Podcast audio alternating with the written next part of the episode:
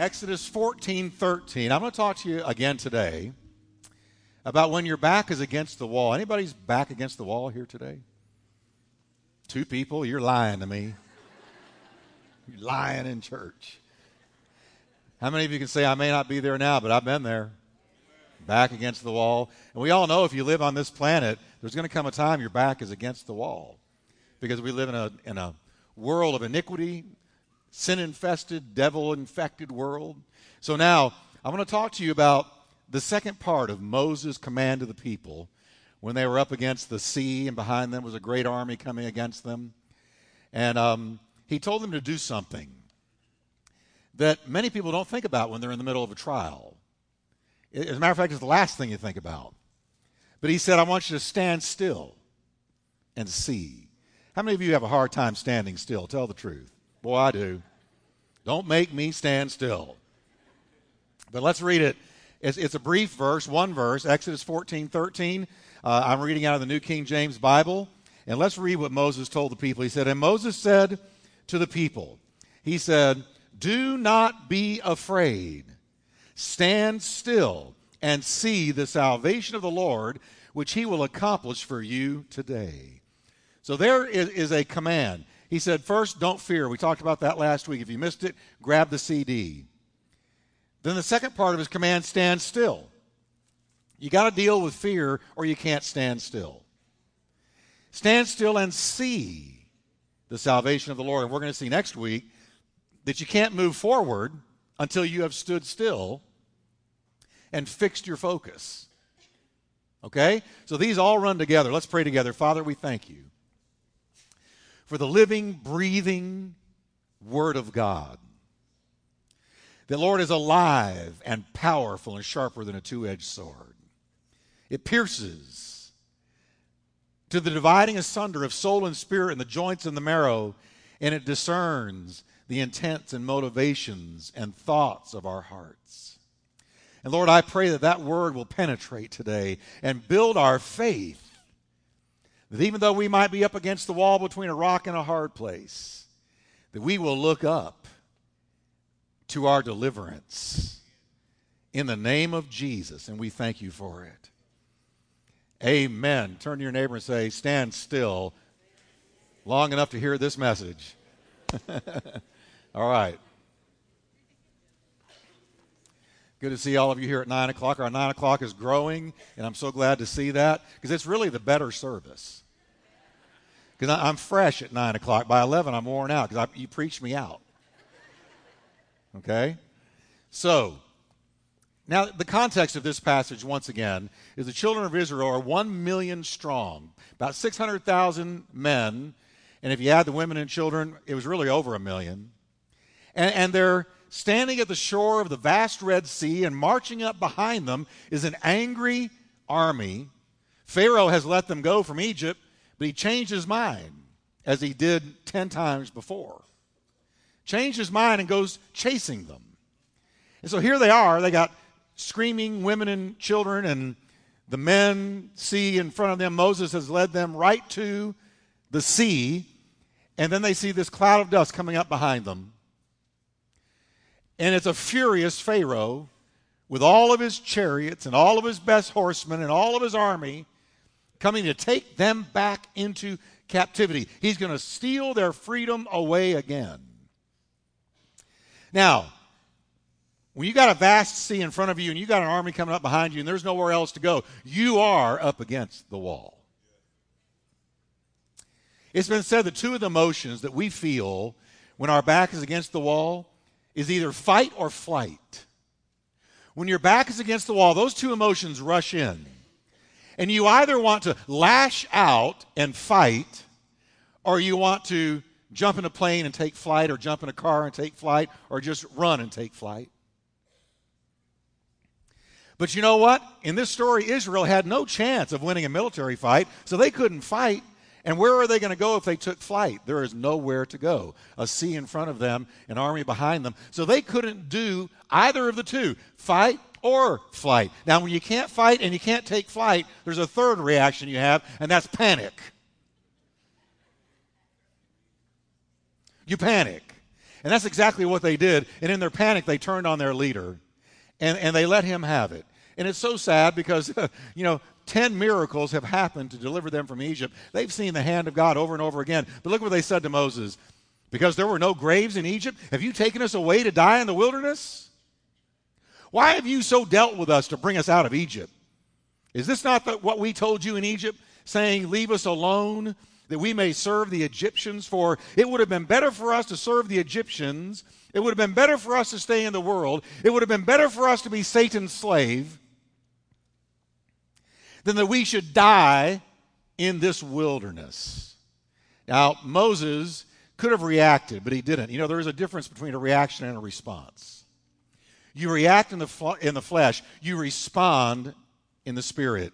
And Moses answered their attacks with a response to the crisis that nobody had considered. And it really didn't make any sense at all. In the natural, what he told them made no sense. He said, Stand still. Say what? Hey, do you see the army coming up behind us? And you see this ocean in front of us? Stand still. Stand still and see the salvation of the Lord. Now, I'm going to tell you one of the hardest things to do in a crisis is stand still. We want to do something, take some action, or escape the trial altogether. David wrote this psalm. He said, Oh, that I had wings like a dove. We would say, Oh, that I had a plane ticket. Then I would fly away and be at rest. The only problem is, once you arrive, you're there. And the same problems you're running from greet you when you arrive. But that option wasn't open for David. He couldn't take flight like a dove and there were many, many times in David's life, especially running from Saul in the wilderness, when he was constantly stalked and constantly hunted like an animal, when his back was up against the wall. Over and over again. And there wasn't anything he could do but look to God for deliverance. And that's, that's what having your back up against the wall is all about. When there's no option for you but to look up and trust God for a miracle. Now, I want to balance this out. And I want to be very, very clear so that we get the, the full picture here. That when we do have the ability to do something, well, to, to fight back, to, to change things, to solve the dilemma, we should do it. God didn't teach us to, to, to sit, soak, and sour, to, to not have a spine, to just lay down and let life happen to us. If you can do something about it, you should. But what we're talking about today is when you can't do anything, when your situation must be left to the Lord because the only answer is the Lord, because th- there's nothing you can do in your power to bring victory to the situation. You must look up. It's like King Jehoshaphat uh, wrote. Or, or written of him in the Chronicles, when a great army was advancing to attack him, he made this prayer. He knew he couldn't do anything. Look what he said Oh God, we have no power against all these men who are coming against us. We do not know what to do, but our eyes look to you. What do you do when you don't know what to do? You turn your eyes on the one who does know what to do and who can do. Now, under these circumstances, when you can't do anything about it, when it's not in your power in the power of your flesh in the power of your mind in the power of your talent in the, in the ability of your money, it is under these circumstances God says, Be still, stand still before the Lord, and wait patiently and quietly and courageously for Him to act because He knows all about what you're going through. He knows it. He knows what you have need of before you even ask Him. And no doubt about it, the last thing our flesh is inclined to do is to stand still and do nothing. But here's, I want you to catch this today. What I want us to understand is the Bible teaches that standing still in faith is doing something. Standing still in faith is doing something. When you stand still in faith, it's a verb.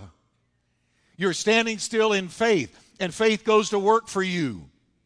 Because the words stand still mean to set or to station yourself, to take your stand. It doesn't mean just you're standing there and letting, letting the devil run a number on you. The kind of standstill Moses is talking about is a stand of faith. It's a stand of active faith. You are believing God. A, a, great illustration of this is found in the story of one of David's mighty men. David had three top mighty men, and their names were Adino and Eleazar and Shammah. Now, Adino is known for conquering the Philistines against insurmountable odds. He defeated with his own bare hands, well, with a weapon, but by himself, he defeated 800 men. That's what I call insurmountable odds. That's he was he was David's top mighty man. The second one, Eleazar, won his battle with the Philistines in spite of indefinable fatigue. He held the sword so long he couldn't take it out of his hand. His hand stuck to the sword. He had to pry his fingers off. Oh, that we would do that way with the Word of God. You're going to have to take this word out of my hand by force, and even then, I'll die before I let go of it. He held on to that sword. We hold on to our sword that way. And Shammah held his ground for insignificant reward. He risked his life for a bean field. But it wasn't just any bean field, it was part of David's kingdom property. So even though it was a bean field, it might, it, it, whether it was a field of gold or a field of beans, he didn't care. He only cared that his king cared about it. And since his king cared about it, he cared about it. If it mattered to his king, it mattered to him. And it's what Shammah did that I want to take a brief look at. It says, when the Philistines gathered together in a troop to plunder and steal this field from the Israelites, which was their food, it says, when the Philistines banded together at a place where there was a field full of lentils, Israel's troops fled. He was left standing alone. He was forsaken. He was, he was left destitute. Shammah. Nobody stood with him. But Shammah took his stand. Everybody say, took his stand. There you have a picture of stand still. He took his stand. He stationed himself right in the middle of that field, and a whole army of Philistines attacked him, and he stood there taking his stand, and from that position, he defeated every single one of them. He risked his life for insignificant reward because for him, if it was his kings, it mattered. Hey, folks, we've got to start taking ownership of what Jesus cares about, and if it matters to him, it matters to me. So, from this position of standing still and stationing himself, the Bible says he defended it and struck the Philistines down, and the Lord brought about a great victory. He was the third mighty man. Notice, he first stood still and stood his ground, and from that position, he defeated the enemy. Sometimes you are strongest when you have stood still in faith and you are calm and you are collective and you are trusting God and you are rehearsing the promises and you say, None of these things move me. I shall not be moved. I'm going to stand in Jesus. I'm going to plant my feet and nobody is going to move me. I'm going to be the king of the hill. I'm going to stand on top of that hill and nobody is going to throw me down from my victory. For I am more than a conqueror through him that loved me and I'm not giving up and I'm not going to walk away.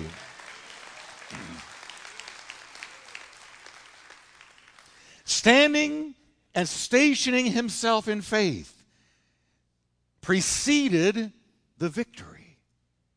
I'm saying something here today. Sometimes you got to go do something and take care of it and do this and do that and do what you can. But there are other times you say, Lord, I'm helpless. I don't know what else to do. But to look to you. And that's doing something. The kind of standstill that Moses instructed Israel to do is the same kind of stance Shammah took.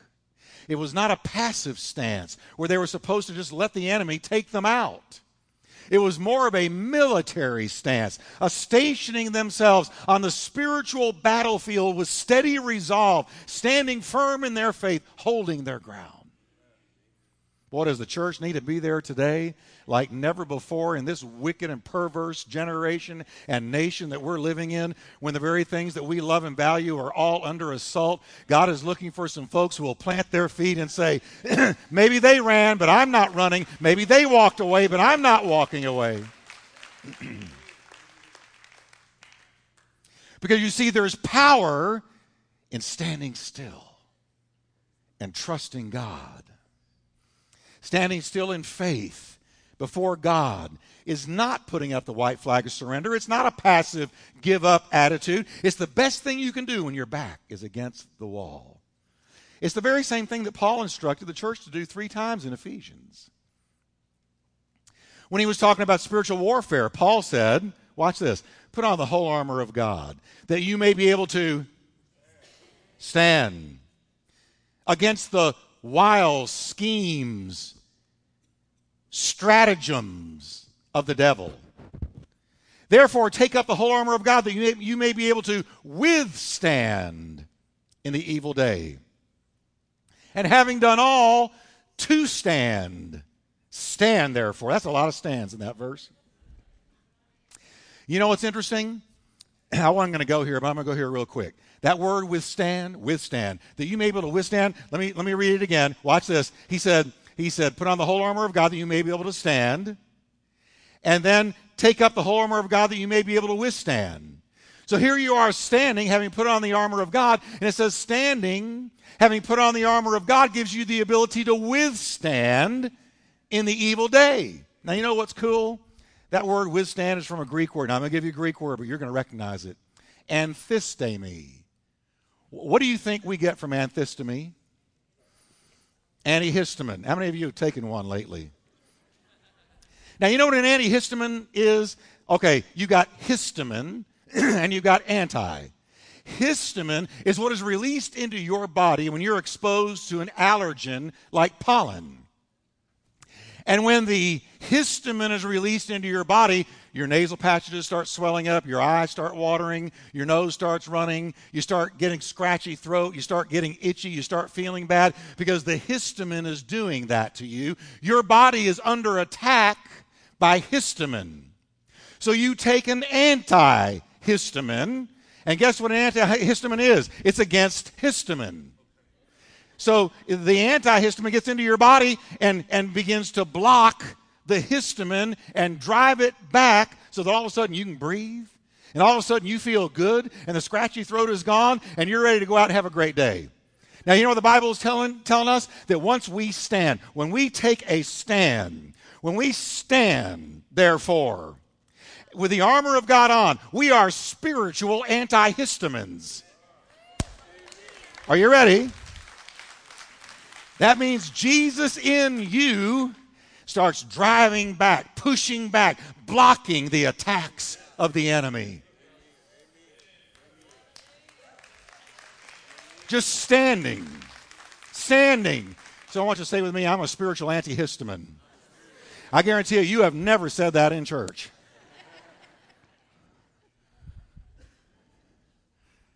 But that's the word. So when you're standing, Stand still. Put on that armor.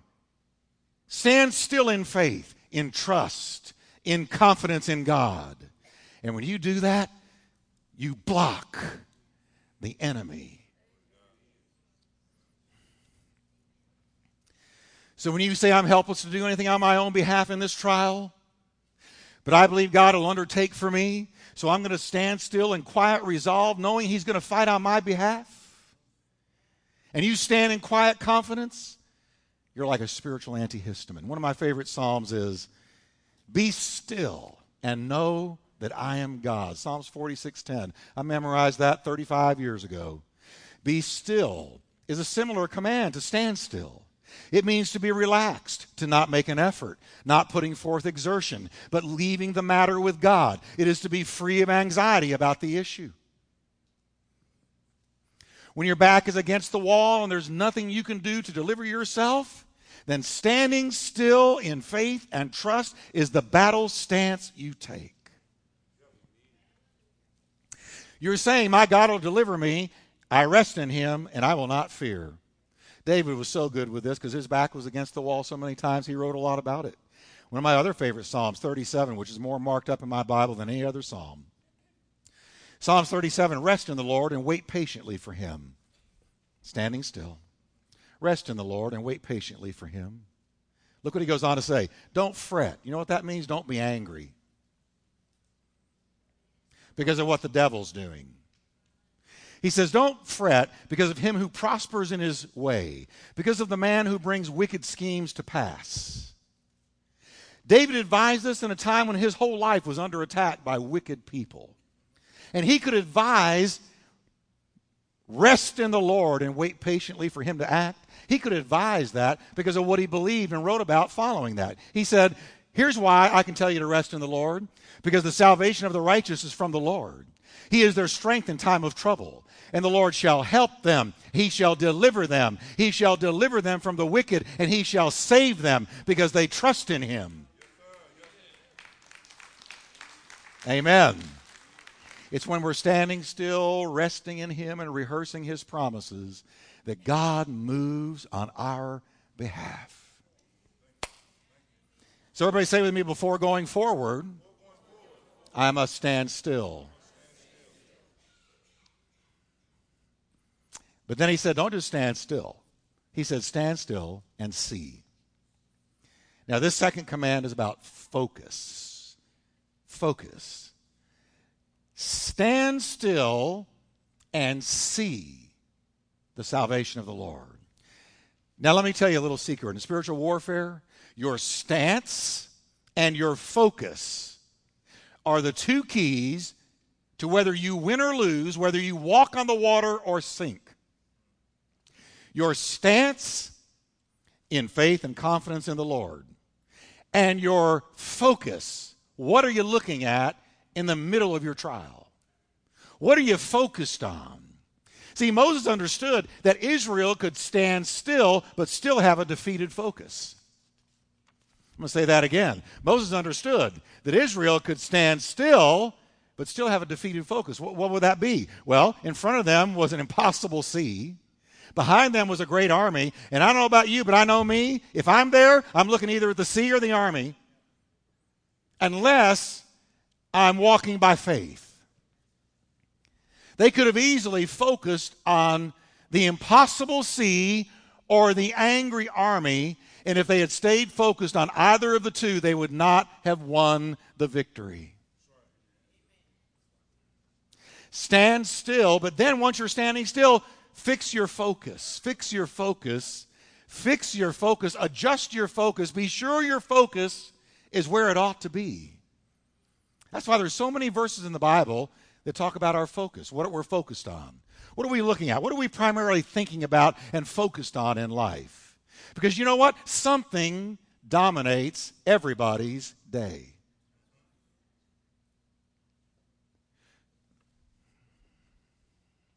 Colossians 3:1 Since you have been raised to new life with Christ, set your sights. That's talking about focus. On the realities of heaven, where Christ sits in the place of honor at God's right hand. And then here's one of my favorites, you know it. Hebrews 12, therefore, since we are surrounded by such a huge crowd of witnesses to the life of faith, let us strip off or lay aside every weight that slows us down and the sin that so easily trips us up, and let us run with endurance the race God has set before us. But then verse 2 tells us how to do that. We do this, it says, by keeping our eyes on Jesus. That's focus. Do you, do you catch what this verse is telling us? That victory over the sin that besets you, victory over the weights that carry you down, and the ability to run and keep on running without fainting relies on keeping your eyes on Jesus. Focus. Something dominates everybody's day. You're focused on something primarily every single day. Here's another one. Psalms 25, David said, My eyes are ever on the Lord. He didn't say part time. He didn't say, My eyes are on the Lord on Sundays and sometimes on Wednesday night. The rest of the week, they're not. He said, My eyes are ever, my eyes are always, my eyes are constantly on the Lord. For only He will release my feet from the trap.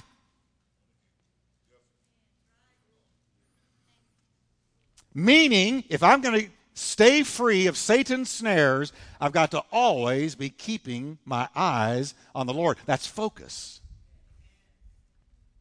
Focus is everything in battle.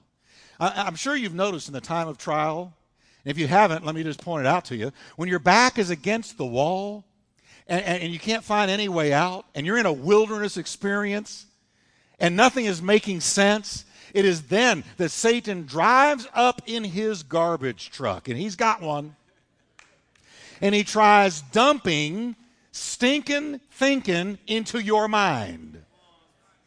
When you're in that trial and you can't do anything about it in your own strength and you don't know where to turn or what to do, and you're between a rock and a hard place, your back is against the wall, that's when he comes up in the garbage truck and, he, and, he, and, and it lifts up and he starts dumping these thoughts. Where is your God? Where's your God? Why isn't he helping you?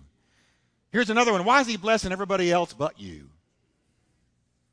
Why isn't he answering your prayers? And on and on it goes. And the garbage, the stinking thinking comes pouring into your mind.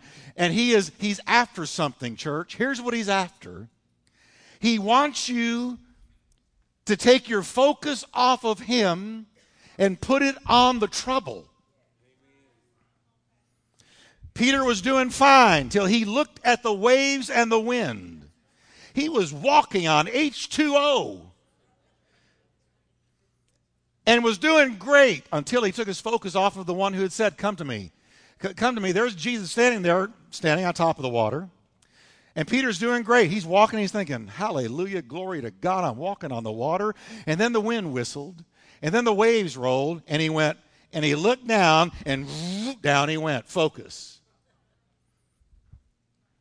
I'm so thankful it says Jesus reached out and grabbed him. Because when you sink and your faith sinks, he understands and he reaches out and he grabs you. He picks you up, stands you up, and, and, and here's what we don't ever think about he walked him back to the boat on top of the water. Don't say, well, that faithless Simon Peter walked out there and sank. That man walked on water. See, the devil will try to get you looking back with regret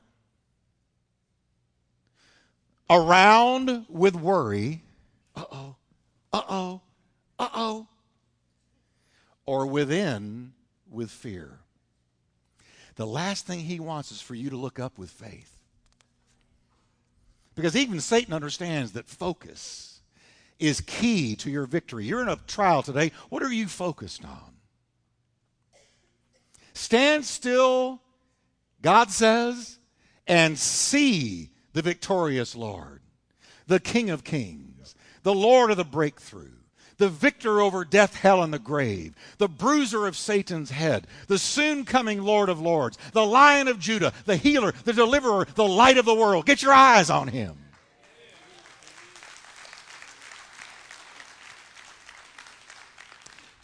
Turn your eyes upon Jesus, the song says. Look full in his wonderful face and the things of earth will grow strangely dim in the light of his glory and his grace. Turn your eyes upon Jesus. I was thinking this week about how our nation is obsessed with looks, with how you look instead of where you look. We're in a nation of narcissists now. All those selfies, I'm so sick of selfies, and I've never taken a selfie in my life. But everywhere you look on the internet, there's selfies. All these people thinking, I'm going to take a selfie, and the whole world is going to be blessed by my selfie. I'm that important. We're so obsessed about how we look. So you're in a restaurant, you're watching people at the table, and what are they doing? They're not talking to each other, they're going.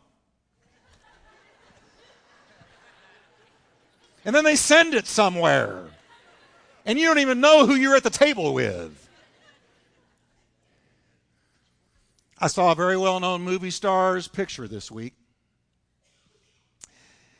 And I got to tell you, he had ruined his face with a facelift. It was ruined. I know what you're going to don't come up and ask me after church who it was. You'll find out. But his face was ruined by a facelift.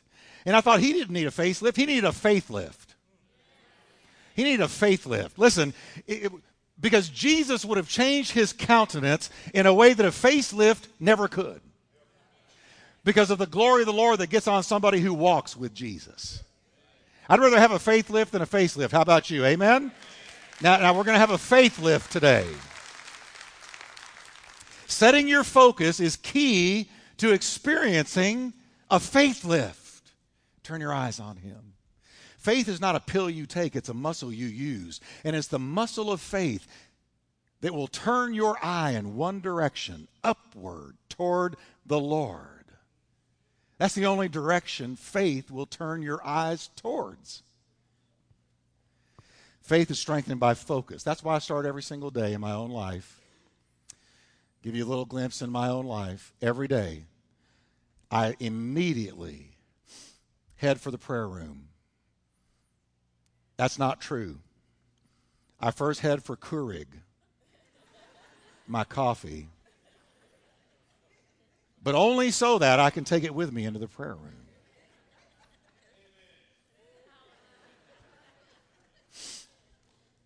My little dog follows along behind me, knowing exactly where I'm going, jumps up on the chair, and then jumps up on the bed and leaves the chair to me. And my little dog doesn't get bothered at all when I get really into prayer and I get exercised in prayer and I lift my voice. My little dog sleeps through the whole thing because he's so used to it. But I go there first. You know why? I can't afford to do anything else because I'm going to fix my focus at the beginning of the day. Because I've learned when you set the direction of your focus at the beginning of the day, you tend to keep it the rest of the day. But when you don't set it at the beginning of the day, you're playing catch up the rest of the day. They gathered that manna in the morning, first thing at the rising of the sun. You don't have to do it. I'm just telling you, you ought to start your day with Jesus and then get your Wheaties. No Bible, no breakfast.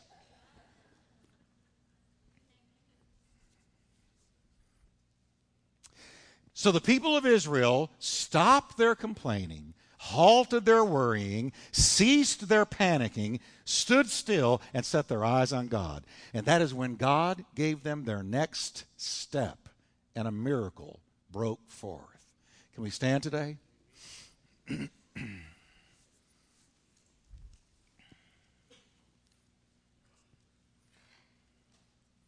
Is your back against the wall today?